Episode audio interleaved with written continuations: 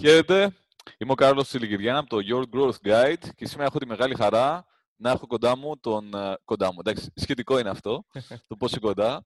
Έχω κοντά μου τον Δημήτρη Σιαδά, ο οποίος είναι από τους πιο γνωστούς πετυχημένους digital marketers, Έλληνες digital marketers, στο εξωτερικό. Έχει ξεκινήσει η καριέρα στο εξωτερικό εδώ και χρόνια και είναι από τους λίγους που πραγματικά κάνει πράγματα μετρήσιμα και δεν είναι μόνο στα λόγια και μόνο σε ωραίες φωτογραφίες από εδώ και από εκεί. Γεια σου, Δημήτρη. Γεια σου, Κάρολε. Γεια σου, Κάρολε. Ευχαριστώ πολύ για τα καλά σου λόγια και που είμαστε εδώ σήμερα. Όχι κοντά, μακριά αλλά κοντά, ρε φίλε. Μακριά αλλά πάντα κοντά. Εντάξει, αξίζει και περισσότερα, αλλά είπα να το μετριάσω. Πώς θα πας, πώς είσαι? Όλα καλά, όλα καλά. Ευτυχώς έχουμε βγει από την καραντίνα και τώρα έχουμε μπει πάλι λιγάκι σε ρυθμό, πάλι στο γραφείο, τα ταξίδια δεν έχουν ξεκινήσει ακόμα, αλλά όλα καλά. Αν έχουμε υγεία, εγώ πάντα αυτό που λέω είναι ότι αν έχουμε υγεία και ψυχική και σωματική, μετά όλα τα άλλα έρχονται σιγά σιγά. Ναι, ναι, συμφωνώ. Απόλυτα. Ιδιαίτερα η ψυχική υγεία είναι πάρα πολύ σημαντική αυτή την περίοδο που πάρα πολλοί κόσμος είναι μέσα στο στρες, μέσα στην αγωνία, τι ακριβώς θα γίνει και δεν ξέρει ποια είναι η σωστή κίνηση. Γιατί μέρα από μέρα αλλάζει. Πολύ σωστά, πολύ σωστά.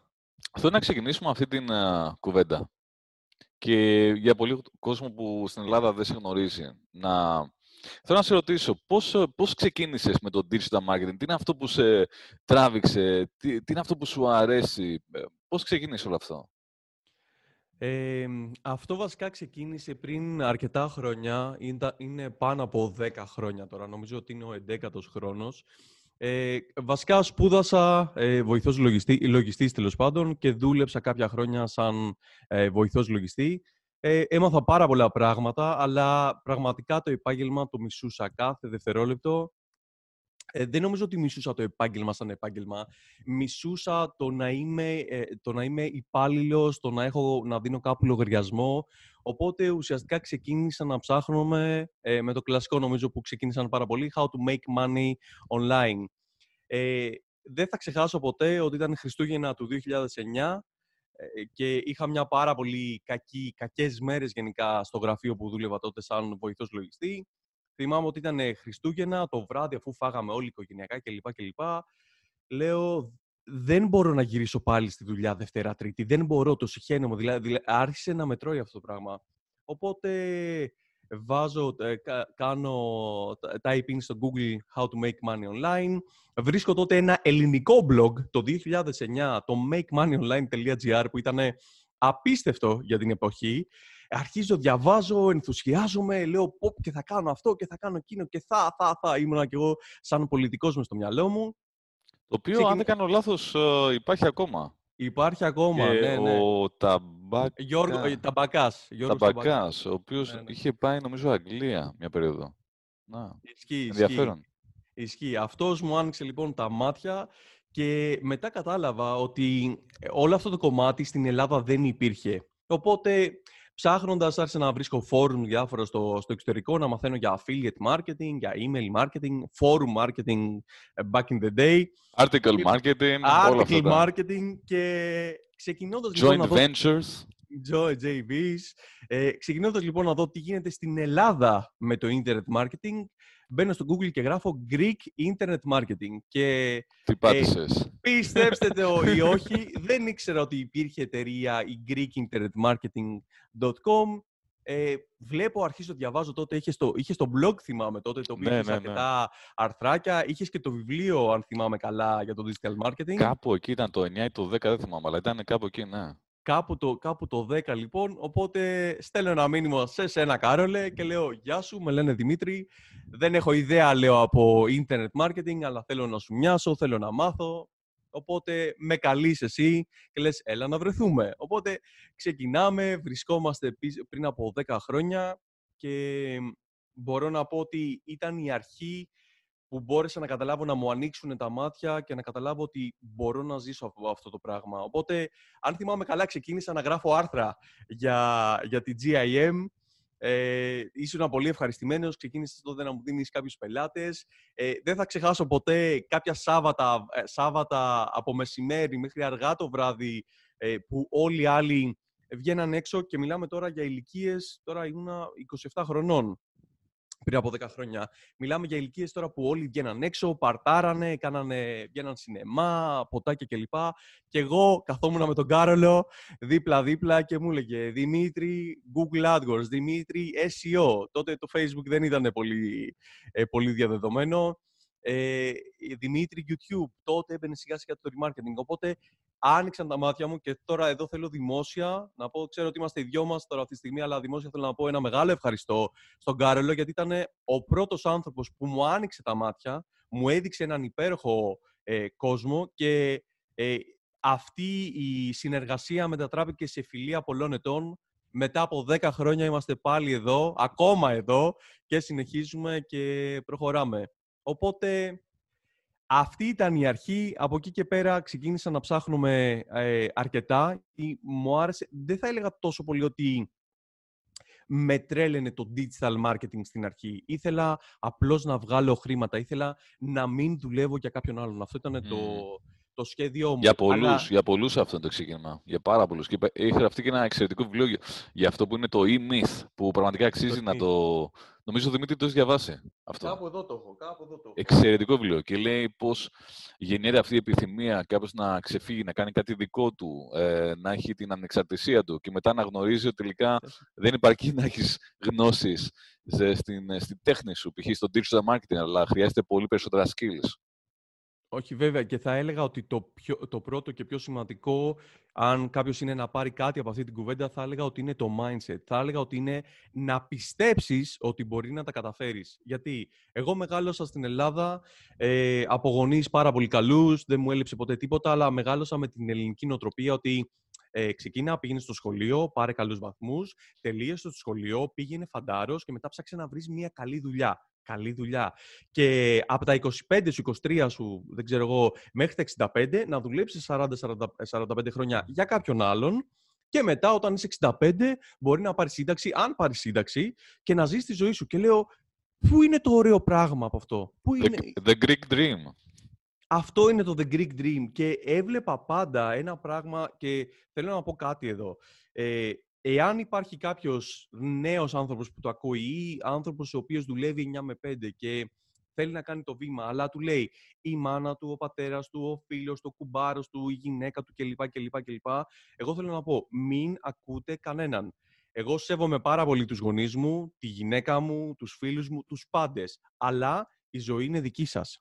Εσείς αποφασίζετε τι θέλετε να κάνετε, γιατί at the end of the day, όλοι θα πεθάνουμε. Εγώ το έχω δει, ξέρω, λίγο μακάβριο τώρα αυτό που λέω, αλλά ξέρω ότι πάρα πολλοί άνθρωποι δεν ζουν πραγματικά. Απλά επιβιώνουν, απλά υπάρχουν. Και μέχρι για αρκετά χρόνια, μέχρι τα 32 μου δηλαδή, που άρχισα να βλέπω, που δούλευα για άλλους κλπ, ήμουνα και εγώ το ίδιο πράγμα. Δεν ζούσα, δεν ζούσα πραγματικά. Επιβίωνα. Οπότε ξεκίνησε αυτό το πράγμα μέσα στο μυαλό μου και να λέω ότι μπορείς να καταφέρεις περισσότερα πράγματα. Πάντα έλεγα, γιατί κοιτάμε πάντα... λέμε πάντα υπάρχουν και χειρότερα. Και εγώ έλεγα πάντα υπάρχουν και καλύτερα. Γιατί πρέπει να κοιτάω τα χειρότερα? Αυτό δεν το κατάλαβα ποτέ. Έχεις απόλυτο δίκιο. Το έλεγε η μάνα μου, η μητέρα μου, έτσι. Το έλεγε η μάνα μου. Και λέω, την αγαπάω όσο τίποτα στον κόσμο. Αλλά δεν έχει δίκιο. Εάν άκουγα ακόμα τους γονείς μου, θα ήμουν ακόμα ένας μίζερος βοηθός λογιστή. Πολύ σημαντικό αυτό που είπες για το mindset.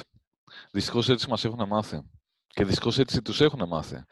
Αλλά αυτή η γενιά σιγά σιγά αρχίζει και σπάει αυτές τις αλυσίδες. Και σε αυτό παίζει τεράστιο ρόλο το διαδικτύο, τεράστιο ρόλο το YouTube, που υπάρχουν πάρα πολύ content, το οποίο αρχίζει και σου ανοίγει το μυαλό.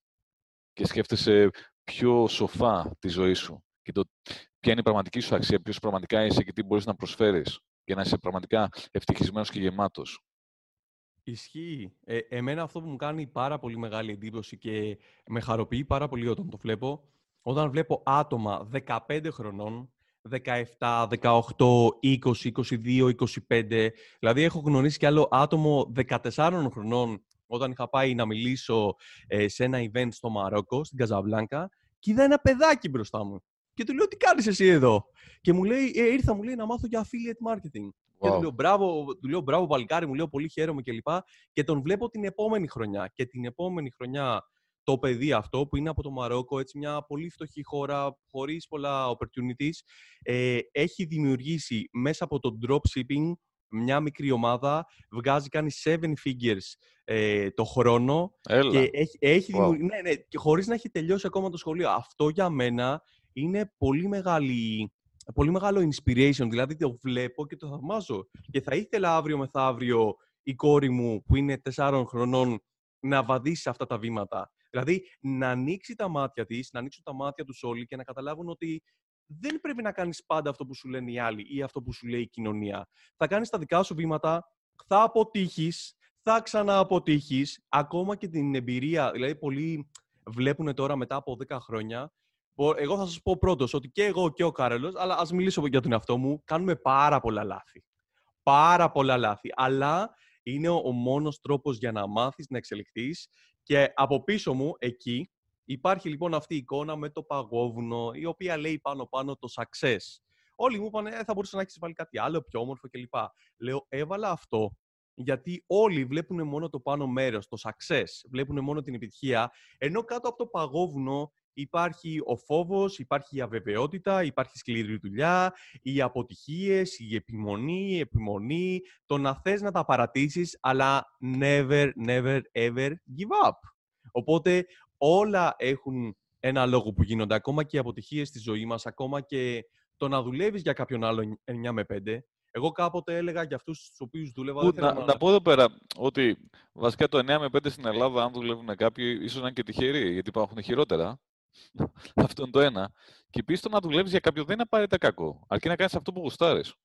Συμφωνώ απόλυτα. Υπάρχουν πολλοί που δουλεύουν για κάποιον, ίσως όχι στην Ελλάδα βέβαια αυτό, οι οποίοι βγάζουν πολύ παραπάνω από κάποιους entrepreneurs. Και ισχύει σε αυτό απόλυτα. Ένα καλό παράδειγμα ήταν στο Rich Dad Poor Dad, που ξέρω ότι έχουμε διαβάσει και δύο, που ανέφερε αυτήν την ιστορία. Αλλά το θέμα είναι, OK, αν δουλεύεις για κάποιον, κάνεις αυτό που γουστάρεις και βγάζεις και ένα καλό μισθό, τι κάνεις με αυτό το ποσό, αν το επενδύεις κάπου. Αυτό είναι πάρα πολύ μεγάλη αλήθεια. Γενικά, εγώ λέω ότι η επιχειρηματικότητα, το να ανοίξεις κάτι δικό σου, δεν είναι για όλους. Δεν είναι για όλους. Και το βλέπω στον εαυτό μου. Εγώ, το σχέδιό μου ήταν να μην δουλεύω για κάποιον άλλον. Όταν το πέτυχα αυτό και παραιτήθηκα από τη δουλειά μου και μετά τα βρήκα σκούρα, μετά λέω, ωραία Μητσό, τα κατάφερες, λέω στον εαυτό μου. Μετά, τι κάνουμε, λέω τώρα. Έπρεπε να μάθω, εκτός από την τέχνη μου, να πω έτσι, το digital marketing, το να μάθω να είμαι καλός marketer, το να ξέρω, ας το πούμε, advertising και Facebook και Google και strategy overall, πρέπει να μάθεις να είσαι επιχειρηματίας. Γιατί πάρα πολλοί άνθρωποι το βλέπω ότι λένε, δουλεύει π.χ. σε κάποιος σαν προγραμματιστής σε μια εταιρεία και λέει, έλα μωρέ τώρα, βαρέθηκα να δουλεύω, μπορώ να τα κάνω και μόνος μου. Θα του δίνω αυτού δουλειές και εμένα μου δίνει, ξέρω εγώ, 800 ευρώ και αυτός βγάζει 5.000. Μπορώ να τα κάνω μόνος μου. Και τους βλέπεις σε 6 μήνες, γυρίζουν πάλι πίσω και ψάχνουν για δουλειά. Γιατί? Όχι γιατί δεν είναι καλοί προγραμματιστές ή designer ή οτιδήποτε. Απλά δεν είναι καλοί επιχειρηματίες και πρέπει να μάθεις να δουλεύεις, όχι μόνο να είσαι καλός στην τέχνη σου, απλά πρέπει να βλέπεις συνέχεια και να κάνεις focus σε αυτό που λέγεται IPAs, Income Producing Activities. Πρέπει να μάθεις, να δεις πώς μπορεί να κάνεις grow ένα business. Και έχει πλάκα γιατί μέσα στα ελληνικά πετάω πολύ, πολύ αγγλικό, οπότε μην με παρεξηγήσετε όσοι... Έχουμε κοινό που τα πάει, πιστεύω, πολύ καλά με τα αγγλικά. Ωραία, απλά μιλάω περισσότερο στα αγγλικά. Είναι το πρώτο podcast, νομίζω, που δίνω στα ελληνικά. Οπότε, πολλές οι λέξεις μου έρχονται, λέω, θα με πούνε ψώνια τώρα, αλλά όλες οι λέξεις πρώτα μου έρχονται στα αγγλικά και μετά μου έρχονται στα ελληνικά. Οπότε, πρέπει να μάθουμε πώς να είμαστε επιχειρηματίες, τι να κάνουμε καθημερινά, ώστε να κάνουμε focus σε income producing activities. Και, επίσης, ότι... δεν είναι για όλους αυτό το πράγμα. Αν είσαι χαρούμενος με αυτό που κάνεις και είσαι σε μια εταιρεία και βγαίνεις, έχεις τα Σαββατοκύριακα ελεύθερα, κάνεις πράγματα για τον εαυτό σου, καλύπτεσαι οικονομικά και είσαι χαρούμενος, δεν χρειάζεται να γίνεις entrepreneur.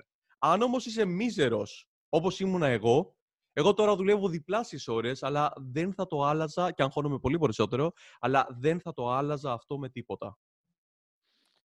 Είναι τόσο ενδιαφέρουσα αυτή η κουβέντα που πιστεύω πρέπει να κάνουμε ένα δεύτερο podcast που να μιλήσουμε μόνο γι' αυτό.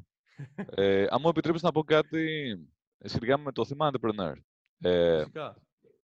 Για όσους δεν το γνωρίζουν, γιατί δεν είναι ακόμα σε αυτό το σπορ, ο entrepreneur πρέπει να είναι διατεθειμένος να χάσει λεφτά. Είναι βασική αρχή. Πρέπει να είναι διατεθειμένος να χάσει λεφτά, γιατί πολύ πιθανό να συμβεί. Όπως τώρα με το COVID, πάρα πολλοί επιχειρηματίες χάσαν τεράστια ποσά. Ο υπάλληλος ξέρει ότι θα πάρει ένα στάνταρ ποσό. Μπορεί, κάποιους μήνες να μείνει απλήρωτος, μπορεί ίσως να φύγει από μια εταιρεία να πάει κάπου αλλού. Ο entrepreneur μπορεί να χάσει σε ένα μήνα όχι 1.000 ευρώ, αλλά δεκάδες χιλιάδες ή εκατοντάδες χιλιάδες ευρώ. Σε ένα μήνα. Και είναι ok με αυτό. Το έχει μάθει. Έχει γερό το μάχη. Και ξέρει ότι μπορεί να κάνει ένα comeback.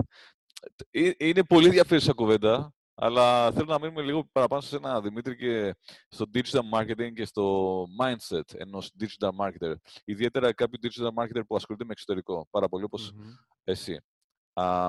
Ωραία, μιλήσαμε για το πώς ξεκίνησε με το digital marketing, πώς μπήκε το μικρόβιο, όπως συχνά λέω σε αυτό. Θέλω να πεις μετά, αφού μπήκε αυτό το μικρόβιο, ποια ήταν τα πρώτα σου βήματα, πώς ακριβώς εξελίχθηκες σε αυτό, ποιες είναι οι εμπειρίες σου γενικά από την ελληνική αγορά, είτε αυτό ονομάζεται agencies, είτε ονομάζεται πελάτες. Κοίταξε να δεις. Γενικότερα λέω πάντα και θα φτάσω σε αυτό το κομμάτι πώς έφτασα εκεί, αλλά λέω πάντα σε κόσμο που μιλάω στο εξωτερικό και μετά πιάνομαι κουβέντα κλπ. Λέω είμαι Έλληνας, είμαι περήφανος λέω που είμαι Έλληνας, είμαστε λέω καλοί άνθρωποι. Και, εντάξει, όπως και κάθε χώρα έχει και καλούς και κακούς ανθρώπους, αλλά overall έχουμε πολύ κακή νοοτροπία. Σαν Έλληνες και Ελληνίδες έχουμε πάρα πολύ κακή νοοτροπία. Δηλαδή, η ευχή μας μπορεί να είναι, αν έχουμε το λιχνάρι που λέει θα σου δώσω 3 ευχές, η πρώτη ευχή θέλω σπίτια και λεφτά, η δεύτερη θέλω μια γυναίκα και μια καλή ζωή, η τρίτη να ψοφήσει η κατσίκα του γείτονα. Έχουμε αυτό. Οπότε, πάντα έλεγα σε όλους τους φίλους μου, στους Αμερικάνους και σε όλες τις χώρες λοιπόν, που πηγαίνω, ότι λέω λατρεύω τη χώρα, αλλά οι άνθρωποι, η νοοτροπία τους είναι πάρα πολύ κακή. Τι εννοώ με αυτό? Ξεκινώντας λοιπόν, δουλεύαμε μαζί με την Greek Internet Marketing, είχαμε κάποιους πελάτες, ήταν όλα μια χαρά και ωραία. Βέβαια, ήταν σε φάση που τότε εγώ δούλευα παράλληλα σαν βοηθός λογιστή και ήταν και το κομμάτι ότι με το που παρετήθηκα για να πάω να πάω full time στο digital marketing, έπρεπε να μάθω και άλλα skills. Έπρεπε να μάθω sales, έπρεπε να μάθω λίγο copywriting, έπρεπε να μάθω πάρα πολλά πράγματα που θα μου φέρουν, να το πω έτσι, το ψωμί στο τραπέζι μου. Οπότε ξεκινήσαμε να δουλεύουμε μαζί, μετά πήρα κάποιους άλλους πελάτες, πήγα σε κάποια άλλη εταιρεία στην οποία δεν ήμουνα πάρα πολύ ευχαριστημένος. Μετά μεταπήδησα στη Mindworks, η οποία ήταν πάρα πολύ μεγάλο μαγαζί. Έμαθα πάρα πολλά πράγματα εκεί, εξέλιξα δηλαδή πολύ περισσότερο τη γνώση μου και ήταν πάρα πολύ καλό το κλίμα και τα χρήματα, οι πληρωμές. Και δουλεύαμε με πολύ μεγάλους πελάτες, δηλαδή με τη Wind, με τη Philadelphia, την Coca-Cola, την Adidas κλπ. Απλά έφτασα σε ένα σημείο, έχοντας λοιπόν και κάποιους δικούς μου πελάτες on the side, έφτασα σε ένα σημείο να μην έχω κάποιο πρόβλημα. Ήταν η πρώτη φορά που έλεγα ότι δεν έχω κάποιο πρόβλημα, δηλαδή είμαι πάρα πολύ χαρούμενος εδώ στο agency, αλλά πραγματικά θέλω να κάνω κάτι για τον εαυτό μου. Έβλεπα δηλαδή τη ζωή να περνάει και λέω ότι κοίταξε να δεις, η ελληνική αγορά είναι μικρή, θέλω να βγω έξω να ταξιδέψω. Από εκεί ξεκίνησε, ότι ήθελα να γνωρίσω τον κόσμο. Και ξεκινώντας λοιπόν και ακολουθώντας διάφορους marketers στο Facebook, έβλεπα πάντα όλους να μαζεύονται σε διάφορα event και έλεγα με το φτωχό μου μυαλό. Και λέω, γιατί μαζεύονται όλοι αυτοί οι μεγάλοι marketers εκεί στα event, αφού τα ξέρουν όλα αυτά. Δεν μπορούσα να καταλάβω ότι δεν είναι μόνο η γνώση που μπορεί να πάρεις από ένα event, αλλά είναι περισσότερο το ποιον θα γνωρίσεις. Δεν έχει σημασία το τι ξέρεις, έχει σημασία ποιον ξέρεις. Οπότε έχουμε φτάσει στο 2015, είχα παντρευτεί την προηγούμενη χρονιά το 2014, γίνεται λοιπόν ένα event στη Φλόριντα, το οποίο λέει ένας φίλος marketer, τον οποίο ακολουθούσε κλπ. Λέει, έλα, ποιος θα έρθει, λέει, στο Ορλάντο. Εγώ τότε δούλευα, έπαιρνα 1.000 ευρώ, 1.000-1.100 ευρώ σε ένα άλλο agency τέλος πάντων. Και λέω στη σύζυγό μου τότε, της λέω, Ιωάννα, θέλω να πάω. Θα πάω μόνος μου, δεν ξέρω, λέω κανέναν. Έπαιρνα 1.000-1.100 ευρώ, το όλο ταξίδι κόστησε κοντά στα 3.500. Αεροπορικά, ξενοδοχεία, ήταν πάρα πολύ ακριβά τότε τα πράγματα. Μου λέει πήγαινε. Μου λέει πιστεύω σε σένα, να πας να κάνεις τον όνειρό σου. Και εκεί ήταν το δεύτερο μεγάλο μπαμ και άνοιγμα που έγινε στο μυαλό μου, γιατί πηγαίνω εκεί, γνωρίζω πάρα πολύ καλούς ανθρώπους. What do you do? Κάνω αυτό, τρέχω αυτό το business, κάνω 2 εκατομμύρια το χρόνο, 5 εκατομμύρια το χρόνο, 1 εκατομμύριο, μισό εκατομμύριο το χρόνο. Λέω, παιδιά, εγώ λέω, δουλεύω, λέω, σε ένα agency, παίρνω 1.000 ευρώ. Μου λένε, τι, αλήθεια, λέει, με τις γνώσεις, λέει, που έχεις, κάνεις, λέει, αυτό το πράγμα και παίρνεις, λέει, μόνο 1.000 ευρώ, λέει, πρέπει να παραιτηθείς. Γυρίζω, λοιπόν, στο αεροπλάνο της Μεσσοφής. Μια γρήγορη παρένθεση. Ναι, ναι. Στο θέμα του conference, του συνεδρίου. Δεν ξέρω αν έχουμε την ίδια άποψη ότι το conference, επίσης, το άλλο καλό που σου δίνει εκτός από το networking, τη γνώση κτλ. Είναι ότι σε παρακινεί, σου δίνει ενέργεια. Φορτίζεις τις μπαταρίες σου. Δηλαδή, φεύγεις από εκεί και θες να κάνεις πράγματα. Βέβαια. Θυμάμαι το κακό, βέβαια. Ναι, πες. Θυμάμαι το κοινό μας φίλο, το Χρήστο το Κοστούρο. Mm-hmm. Όταν είχα πάει στην Αγγλία σε ένα conference και γυρίζω πίσω και ήμουν πολύ διαφορετικός. Και μου λέει να πηγαίνεις πιο συχνά. Γιατί σου κάνει καλό. Δηλαδή, κάνει καλό και στο mindset, στην ενέργειά σου. Σε παρακινεί, πολύ δυνατό. Και αν θυμάμαι καλά, κι άλλωστε είχες πει μια μίνι ιστορία που είχε μείνει σαν εικόνα, γιατί μου αρέσει να σκέφτομαι κάποιες φορές με εικόνες, μένει πιο πολύ εικόνα συνέστημα. Νομίζω μου είχες πει ότι ήσουν σε ένα σανσέρ, ότι ήσουν εσύ και κάποιοι άλλοι. Νομίζω μου είχες πει μια ιστορία. Ναι. Στην κάποια φάση συνειδητοποιώ ότι είμαι σε ένα σανσέρ, είναι άλλα, δεν ξέρω, 2, 3, 5 άτομα. Ο καθένας από αυτούς κάνει από τόσο και πάνω και εγώ είμαι σε αυτό το level. Ναι. Νομίζω εσύ μου το έχεις πει. Ναι, εγώ στο έχω πει. Μου έχει μείνει σαν εικόνα. Είναι δυνατή εικόνα.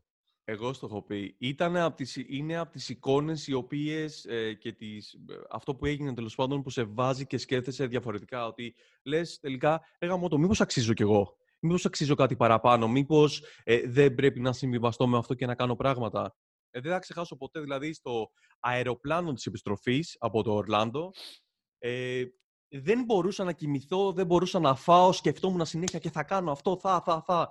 Και γυρίζω και λέω, παιδιά, λέω, θα κάτσω, λέω, να συνεχίσω να δουλεύω λίγο ακόμα, λέω, στο agency, να πάρω, ας το πούμε, κάποια λεφτά, λέω, ακόμα, αλλά δεν είμαι, το μυαλό μου, δηλαδή, ήταν αλλού. Οπότε με φωνάζει εκεί ο ιδιοκτήτης, όχι στη MindGo, στο άλλο agency που είχα πάει τελευταία όταν είχα φύγει. Και μου λέει, Δημήτρη, θέλω να μιλήσουμε, δεν προχωράει. Και του λέω, σε ευχαριστώ. Σε ευχαριστώ πάρα πολύ, γιατί δεν είχα τα κότσια να σου το πω. Δηλαδή, με έβγαλες από τη δύσκολη θέση, καθόμουν μέχρι να φύγω. Οπότε φεύγω, ανακοινώνω, παιδιά, φεύγω μέσα στο Facebook εκεί στα private. Έχουμε παρόμοια ιστορία. Ναι. Αρέσει. Αλλά και σένα σου είπαν, Δημήτρη, δεν πάει άλλο. Ναι. Προσωπικά δούλευα παλιά σε μια πολύ γνωστή αλυσίδα καφέ. Και με διώξανε και εμένα μετά από κάποια χρόνια και ήμουν πάρα πολύ χαρούμενος. Γιατί βλέπω την επιταγή, βλέπω το ποσό. Λέω, παιδιά, πού υπογράφω. Φεύγω κατευθείαν. Και με το που φεύγω από εκεί, πάω ταξίδι με φίλους στο Ντουμπάι, φορτίζω μπαταρίες, επιστρέφω, ξεκινάω GIM. Πόρε φίλε, τρέλα. Η φάση λοιπόν είναι ότι... βασικά μου είπε ότι θέλω να σε απολύσω, ότι δεν τραβάει τέλος πάντων και του λέω δεν θέλω καν αυτό, παρετούμε. Δηλαδή ήμουν σε αυτή τη φάση. Και μου λέει δεν θέλεις τουλάχιστον να μπεις, δεν θα έπαιρνα αποζημίωση γιατί ήμουν σχετικά λίγο καιρό, αλλά θα έμπαινα στο ταμείο ενεργείας και λέω όχι, δεν το θέλω αυτό. Το βέβαια το θέμα που έγινε και εκεί ήταν το mindset που θέλω να πω, ήταν ότι με το που γίνεται αυτό, μετά από 2 μέρες μας πιάσαν τα capital control στην Ελλάδα. Οπότε είχα 2-3 πελάτες on the side, οι οποίοι σταματάνε, δεν μπορούσαμε να βγάλουμε λεφτά από την τράπεζα, δεν μπορούσαμε να κάνουμε τίποτα. Αρχίζω, σκέφτομαι και βυθίζομαι σε πολύ άσχημες σκέψεις. Κόντεψα δηλαδή να έφτασα πολύ, πολύ κοντά στο να πάθω κατάθλιψη με όλη τη σημασία της λέξεως. Είχα κλείσει ήδη πριν από αυτό να πάω ένα ταξίδι στο Las Vegas και φαντάσου να πρέπει να πάω στο Las Vegas γιατί δεν μπορούσα να τα ακυρώσω, τα χάνα πάρα πολλά λεφτά. Δεν μπορούσα να πάρω λεφτά από το PayPal. Πήγα με ευρώ και έδωσα με ένα πάρα πολύ κακό exchange rate σε ένα φίλο 500 ευρώ για να μου δώσει $500, το οποίο θα πρέπει να πάρω εγώ 700 τότε. Πάω να τρέξω Facebook ads από ένα άλλο account τέλος πάντων φίλου Επειδή το mindset μου δεν ήταν, το μυαλό μου δεν ήταν εκεί στη θέση του, είναι πάρα πολύ κακό. Καταφέρνω και χάνω όλα μου τα λεφτά μέσα σε 20 μέρες, συν κάποια ακόμα. $1,300 νομίζω έχασα συνολικά και αρχίζω και βυθίζομαι περισσότερο. Οπότε ξυπνάω μια μέρα, η σύζυγος τότε δούλευε, έπαιρνε κάποια καλά λεφτά και είμαι 3 μήνες και βγάζω 0 ευρώ. Και έρχεται το Σεπτέμβριος και λέω, κοίταξε να δεις, δεν θα αφήσω εσένα που μετρός μέσα μου, θα σε αφήσω να με φας, θα σε φάω εγώ. Οπότε σηκώνομαι μια μέρα, μπαίνω στο Google και αρχίζω και γράφω διάφορα πράγματα. Κοσμήματα, ηλεκτρονικά τσιγάρα, ξέρω εγώ, σίδερα, τέτοια πράγματα. Και αρχίζω και βρίσκω λάθη στις διαφημίσεις. Παίρνω λοιπόν τηλέφωνο και επειδή ήμουν πολύ κοτόπουλο να πω ότι γεια σας, ναι, είμαι ξέρω εγώ και θέλω να σας τρέξω διαφημίσεις, έλεγα ότι ναι, γεια σας, ενδιαφέρομαι για αυτό το κοσμήμα. By the way, είδα ότι έχετε και ένα λάθος στη διαφημίση σας. Οι περισσότεροι μου λέγανε, ευχαριστώ πολύ, λέει, θα το διορθώσω. Υπήρξε όμως ένας στο 7ο ή 8ο τηλέφωνο, ο οποίος μου λέει, ρε φίλε, πού τα ξέρεις εσύ αυτά? Λέω, δεν σας πήρα, λέω, για αυτό το λόγο. Βέβαια, για αυτό το λόγο πήρα. Αλλά λέω, αυτό κάνω, δούλευα, λέω, σε agency. Μου λέει, ξέρεις και από Facebook? Ξέρω και από Facebook. Ξέρεις και από Google? Ξέρω. Ξέρεις και από SEO? Ξέρω. Ξέρεις και από Vespa? Ξέρεις και από Vespa. Ό,τι και να μου έλεγε, θα του λέγα ναι. Ό,τι και να μου έλεγε. Δηλαδή και πυρηνική φυσική να μου έλεγε, είχα τόσο πολύ ανάγκη να βγάλω κάποια χρήματα που θα του λέγα ναι. Οπότε πάω από εκεί και παίρνω €250. Λέω, ρε χαμό, το δούλεψε, λέω. Δούλεψε. Λέω, κάτσε να το ξανακάνουμε. Το ξανακάνω, βρίσκω άλλο πελάτη με €350 αυτή τη φορά. Βρίσκω κι άλλον ένα πελάτη με €500, με 500 κάτι. Οπότε λέω, κοίταξε να δεις, πριν τη μας ξανά ήρθα στο $1,000. Οπότε είχα την ασφάλεια ότι δούλευα κάποιες ώρες από το σπίτι και είχα την ασφάλεια ότι έχω αυτά τα χρήματα. Και εκεί λοιπόν έρχεται το who you know matters. Το ποιον ξέρεις. Έρχεται λοιπόν ένας τύπος από το Ορλάντο που είχα γνωρίσει, ο Ματ, Αμερικάνος, ο οποίος ήταν πάρα πολύ μεγάλος μάρκετερ. Δεν είναι περίεργη σύμπτωση? Δεν είναι σύμπτωση. Δεν πιστεύω ότι είναι σύμπτωση. Γιατί έγινε εκείνη την περίοδο. Και μου λέει λοιπόν ο μεγάλος μάρκετερ Ματ Σμιτ, να είναι καλά. Πολύ καλός μου φίλος, μετά από τόσα χρόνια. Έχει έρθει και στην Ελλάδα, στο σπίτι μου κλπ. Και μου λέει, κοίταξε να δεις, θέλω να βγάλω, μου λέει, ένα course. Εγώ μιλάω, μου λέει, για Facebook ads που είμαι καλός. Μου λέει, θες εσύ, μου λέει, να κάνεις το κομμάτι του Google που είσαι καλός? Λέω, βεβαίως. Δεν ρώτησα τι θα μου δώσεις, τι θα πάρω, τι θα τέτοιο. Πλακώνομαι λοιπόν και κάνω ένα course στα αγγλικά, τα οποία αγγλικά μου τότε ήταν πάρα πολύ άσχημα. Ήταν hello, yes, Δημήτρης. Ήταν πάρα πολύ άσχημα, δηλαδή τα βλέπω εκείνα τα βίντεο και γελάω. Αλλά practice makes perfect που λένε και στο χωριό μου. Οπότε ξεκινάω λοιπόν, κάνω εκείνο το course και να μην τα απολογώ, κάνει το course $285,000 μέσα σε 4 ημέρες, τζίρο. Και μετά από κάποιο καιρό μου λέει ο Ματ, θέλω, μου λέει, να σου δώσω $10,000 γι' αυτό. Και λέω, $10,000 για 3 μέρες από το χρόνο μου. Για να δείξω αυτά τα οποία ξέρω και κάνω ήδη και χτίζω, ξέρω εγώ, καμπάνιες για τους άλλους και τους παίρνω €300. Και λέω, εκεί δηλαδή άνοιξε το μυαλό μου υπέρτατα. Μου στέλνει λοιπόν, δεν μπορούσα να λάβω ακόμα τα χρήματα. Μου στέλνει λοιπόν 5.000, κάπως είχε ανοίξει τότε το PayPal. Και έρχεται λοιπόν το τρίτο σενάριο, το οποίο εκεί άνοιξε ακόμα περισσότερο το μυαλό μου. Ένας μεγάλος μάρκετερ, άλλος φίλος, τον οποίο το γνώρισα στη Φλόριντα για αυτόν, ο Don Wilson, πολύ καλός μου φίλος επίσης, ο οποίος λέει, θα κάνω ένα mastermind event στο Μεξικό, στο Κάμπο Σαν Λούκας. Το κόστος είναι $5,000 για να έρθεις κλπ. Είχα πάρει 5.000 από το Ματ, ήταν τα μόνα λεφτά που είχα και μου ήταν να μου δώσει άλλα 5.000 ο Ματ. Επειδή δεν μπορούσα να στείλω εγώ χρήματα, λέω στο Ματ, τα υπόλοιπα 5 Ματ, σε παρακαλώ, στείλτε στον Τον. Λέω στη σύζυγό μου, Ιωάννα, της λέω, αυτό και αυτό πρέπει να πάω στο Μεξικό. Όχι, μου λέει. Σε πίστευσα τέτοιο, αλλά είναι πάρα πολλά λεφτά, 5.000. Σε παρακαλώ, πρέπει να πάω κλπ. Ήταν και μια ιδιαίτερη περίοδος για τη ζωή σου. Ήταν πολύ ιδιαίτερη, γιατί είχαμε παντρευτεί και μόλις ανακαλύψαμε ότι περιμένουμε και παιδί. Και λοιπόν, όταν ανακαλύπτουμε αυτό το πράγμα, μου λέει, τέλος πάντων, Ιωάννα, μου λέει, πήγαινε, πιστεύω σε σένα. Οπότε είναι πάρα πολύ σημαντικό να έχετε και ανθρώπους οι οποίοι σας στηρίζουν και πιστεύουν σε εσάς. Πήγαινε λοιπόν, να μην τα απολογώ. Sorry, μια γρήγορη παρένθεση. Είναι πάντως φοβερό πώς αυτή η ανθρώπινη φύση είναι τόσο δυνατή και πώς πολλές φορές η ανάγκη σε κάνει να πραγματοποιήσεις τα όνειρά σου. Επίσης, τι γίνεται όταν είσαι σε ένα τεντωμένο σκηνή και δεν υπάρχει καθόλου το δίχτυ ασφαλείας από κάτω.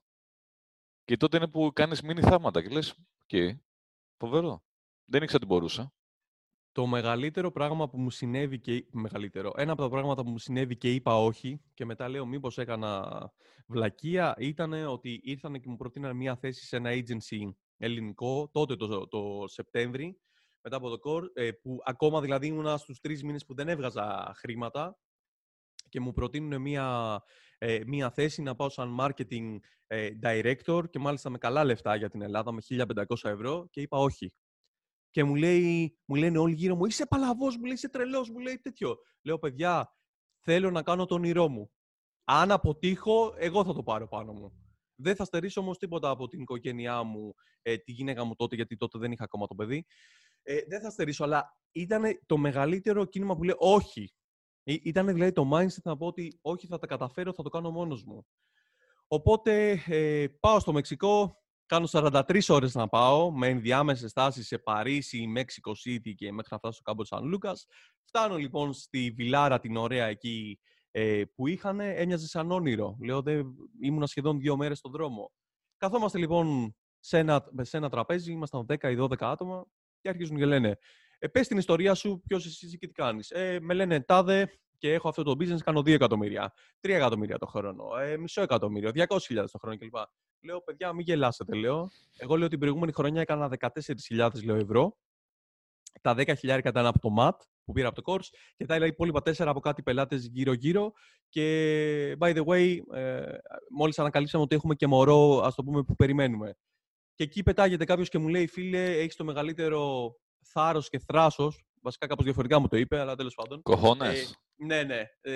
Έχεις τα μεγαλύτερα κοχώνες που έχω δει στη ζωή μου. Θέλω να σε βοηθήσω. Και να είναι καλά τότε ο Rick Noblet, γιατί ενώ όλοι μιλούσαν για Facebook, εγώ μιλούσα για Google AdWords και Google Analytics. Ξεκινάει λοιπόν και με γνωρίζει σε 10 άτομα, 10 διαφορετικά άτομα τις επόμενες 30 μέρες αφού γύρισα, οι οποίοι τους έκλεισα όλους για πελάτες, με 1.000 τον έναν. Οπότε έχω ξοδέψει 7, έχω τεράστια εμπειρία και έχω βγάλει 10. Εκεί ήταν λοιπόν που πάλι το μυαλό μου ήταν boom, δυνατότητες. Οπότε προχωράμε για να μην τα περιλογώ, γιατί είναι πολύ μεγάλη ιστορία. Είναι πολύ ενδιαφέρουσα ιστορία. Και φαντάζομαι το λέω αυτό που την έχω ακούσει νομίζω 2 φορές. Ναι. Αλλά το ξανακούω και πραγματικά είναι φοβερή ιστορία. Και είναι κάτι που σίγουρα παρακινεί πολλούς ανθρώπους που το ακούν αυτό. Χαίρομαι πολύ. Γυρίζω λοιπόν πίσω, ξεκινάω, παίρνω αυτούς τους πελάτες κλπ. Καταλαβαίνω ήταν ο πρώτος μου μήνας, ο οποίος έβγαλα $15,000 τζίρο και λέω. Τι 15.000 λέω, έβγασα ολόκληρο το χρόνο, οπότε αρχίζεις και ανεβαίνεις σιγά. Μετά, επειδή θεωρούσα ότι δεν είμαι καλός στις πωλήσεις, λέω πού είμαι όμως καλός, λέω είμαι καλός στο I'm good at my craft. Και λέω ότι θα δώσω value δωρεάν. Οπότε ξεκίνησα μέσα στα groups, δωρεάν βιντεάκια, δωρεάν podcast, βοηθούσα κόσμο, μου στέλνανε μηνύματα, τους βοηθούσα όλους τζάμπα. Δεν λέω δεν πειράζει, χτίσε, ας μην βγάζεις. Ερχότανε μήνες οι οποίοι έβγαζα $1,000 μετά από εκείνα τα 15.000. Δεν πειράζει, λέω χτίσε. Λέω μετά ας κάνω το εξής. Λέω παιδιά θα σας δώσω, λέω, 1/4 δωρεάν consulting. Δεν υπάρχει, λέω, κάποια υποχρέωση, λέω, να μου... κάποια υποχρέωση να δουλέψετε μαζί κλπ. Απλά αν σας βοήθησα σε αυτό το 4ο, ένα τεστιμόνιαλ θέλω. Από εσάς ότι δούλεψα με τον Δημήτρη κλπ. Κάνα τότε 50 call. Και επειδή δεν ήθελα να χάνω το χρόνο μου, έλεγα ότι μάγκα, θες να μιλήσεις μαζί μου, ή μαγκίτησα, στείλε μου $97, τα οποία μετά το call θα σας στείλω πίσω. Αρκετοί λοιπόν μου έλεγαν κράτα τα $97. Αρκετοί μου είπαν μετά, τους έκανα ένα soft pitch. Κοίταξε να δεις, λέω, αν θες να δουλέψουμε σε πιο καλή βάση, χρεώνω $1,000. Οπότε μου έλεγε κράτα τα 97. Ήταν σαν να έδιναν προκαταβολή, αλλά δεν δίνανε.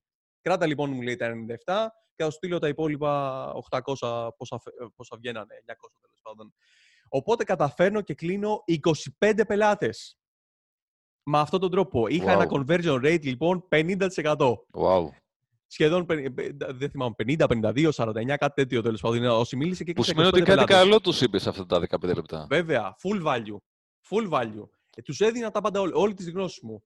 Δηλαδή, Εάν έχετε γνώσεις, μην σκέφτεστε, θα το κρατήσω για μένα, είναι μυστικό, θα πρέπει να πληρώσεις. Όχι. Δώστε την καλύτερη σας γνώση δωρεάν, όπως κάνει και ο Κάρλος με τα βιβλία που γράφει, με τα βιντεάκια στο YouTube, με τα σεμινάρια. Και πάλι βλέποντας, χτίζετε, κάνετε goodwill και δίνετε value στον κόσμο. Οπότε, εγώ μπορώ να σας πω ότι ό,τι χρήματα έχω κάνει στη ζωή μου, τα έχω κάνει όλα με organic marketing. Έχω δώσει σε Facebook διαφημίσεις τα τελευταία 4 χρόνια λιγότερα από $5,000, τα οποία είναι τίποτα. Οπότε αυτό είναι το επόμενο βήμα βασικά για μένα. Θέλω να μπω και στο paid advertising πιο σοβαρά.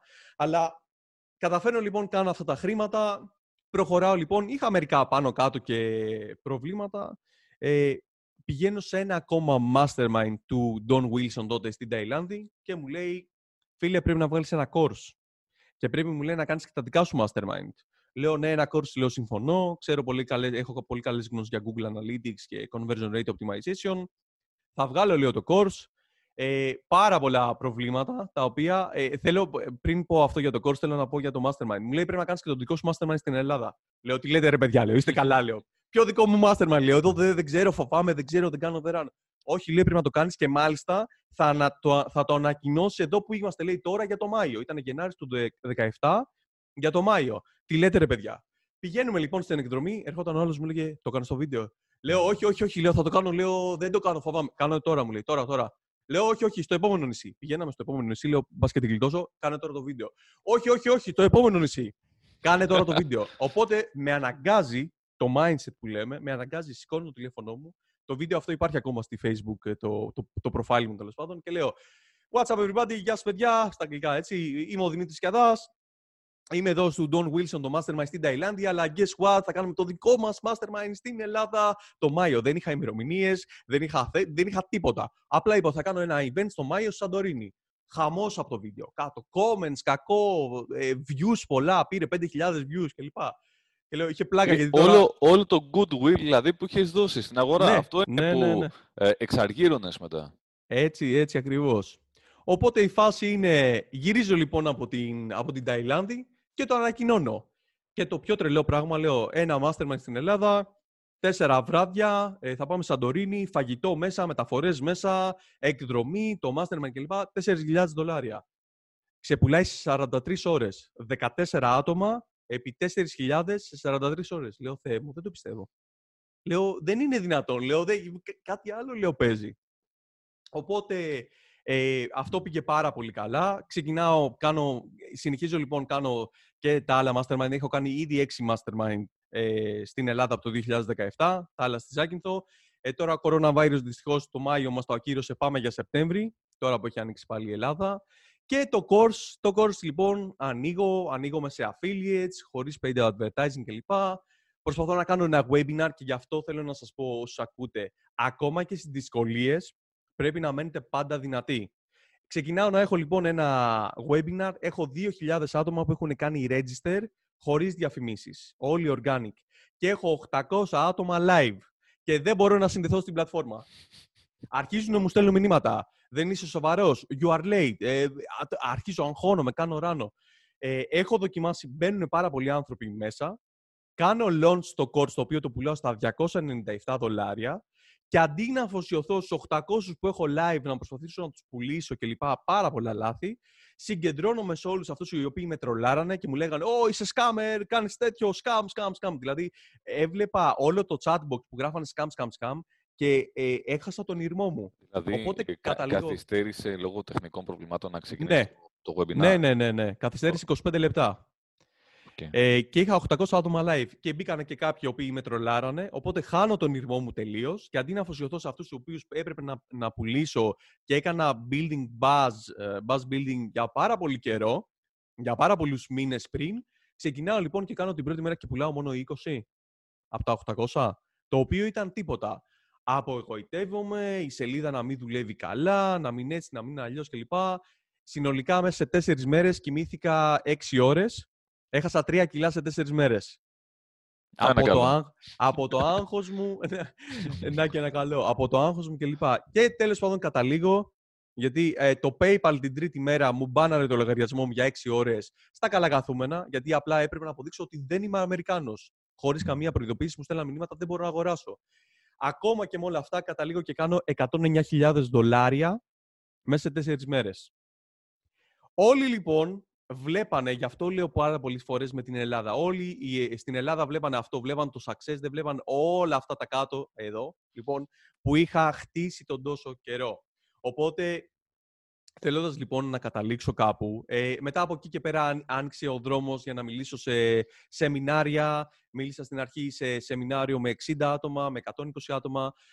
Τώρα έχω κάνει ήδη 6 mastermind, πάμε για το 7ο.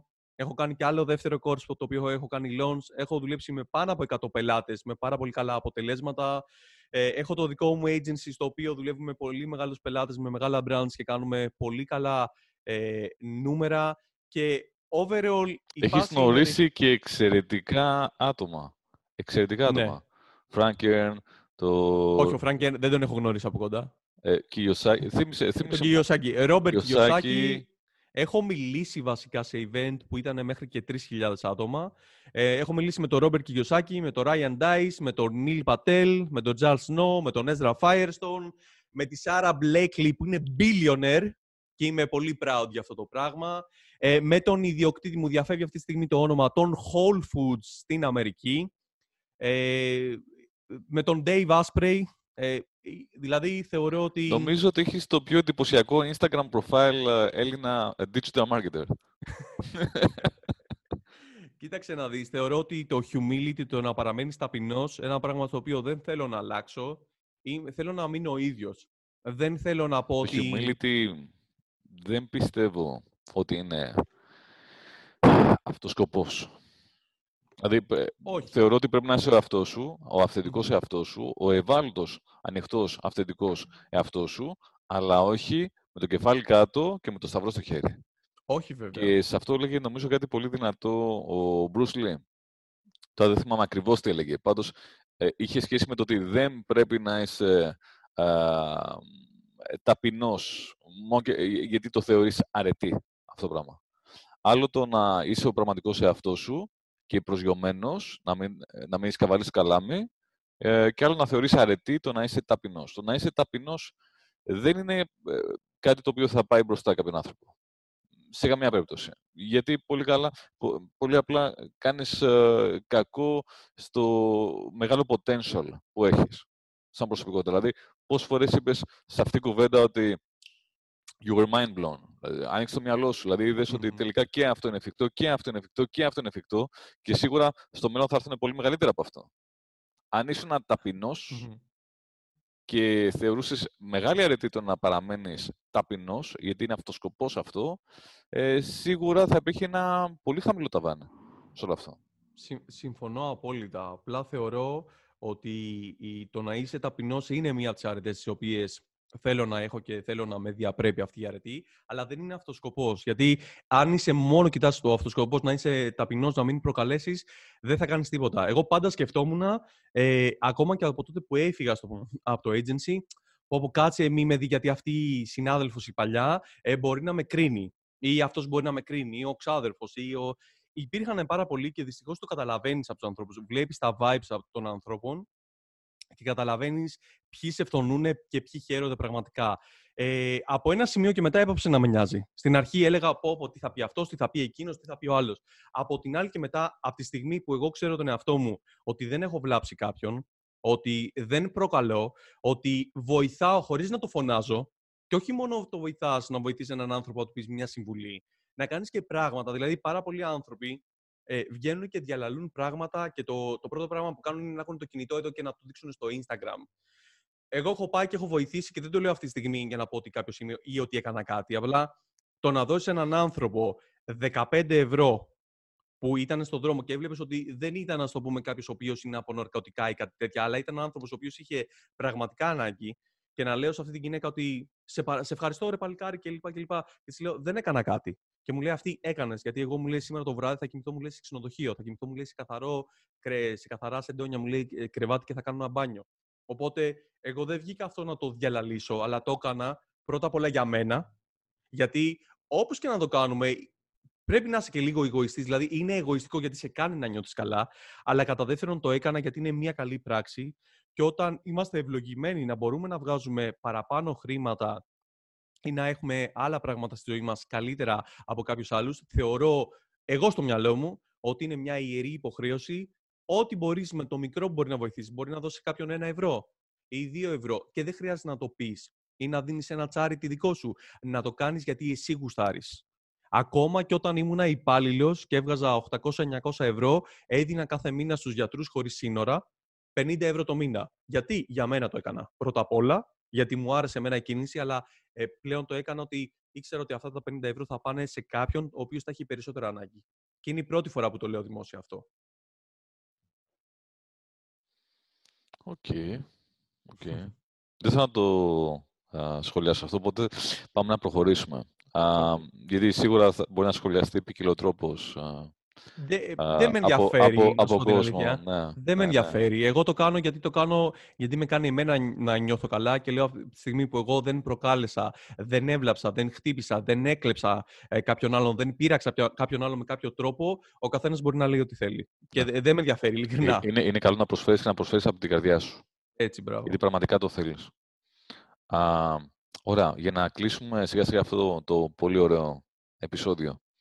Θέλω να σε ρωτήσω, σε τι πιστεύεις, ποια είναι τα βασικά γνωρίσματα, ποια είναι τα βασικά στοιχεία που διαφοροποιούν την αγορά ή την κουλτούρα, αν θέλεις, της Ελλάδας με τον ΗΠΑ?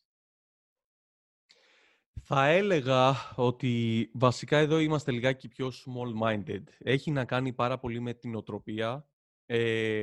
Για να μην παρεξηγηθώ, υπάρχουν πάρα πολλοί άνθρωποι και στην Αμερική οι οποίοι δεν θέλουν να πληρώσουν, έχουν τις δικές τους παραξενιές κλπ. Απλά θεωρώ ότι επειδή εκεί είναι λίγο πιο εξελιγμένα τα πράγματα, είμαστε αρκετά πίσω. Έχουμε κάνει πολύ καλά βήματα στην Ελλάδα. Σε τι είμαστε πίσω? Θεωρώ σε τεχνογνωσία και εμπειρία. Μάλλον όχι, τεχνογνωσία όχι τόσο. Σε εμπειρία σίγουρα. Καλώς ή κακώς, το κέντρο του κόσμου είναι η Αμερική. Και επειδή έχω πάει πάρα πολλές φορές, έχω πάει 17-18 φορές στην Αμερική και έχω μιλήσει σε συνέδρια και έχω πάει να παρακολουθήσω συνέδρια, θεωρώ ότι είμαστε λιγάκι πίσω στην εμπειρία το πώς να δουλέψουμε αυτά τα tools και θεωρώ ότι είμαστε λιγάκι πίσω στην οτροπία ότι πρέπει να επενδύσουμε. Ένας άνθρωπος, εδώ το πρώτο πράγμα που σκεφτόμαστε είναι το οικονομικό. Δηλαδή, κανένας δεν σκέφτεται ότι αυτός ο άνθρωπος μπορεί να με βοηθήσει, ή αυτή η ομάδα ή αυτό το agency μπορεί να με βοηθήσει και είναι συνεργάτης. Εδώ το σκεφτόμαστε λιγάκι ότι όταν αρχίσεις και ρολάρεις, σε πετάω απ' έξω και πάω να κάνω τη δικιά μου μαγιά. Γιατί είμαι ο Ελληνάρας. Δεν λέω ότι είναι όλοι έτσι και ίσως είναι πολύ κακό να σκέφτομαι έτσι τον κόσμο τον ελληνικό, γιατί είμαι Έλληνας, ξαναλέω, και ζω στην Ελλάδα και προσφέρω στην Ελλάδα μέσα από το γραφείο κλπ.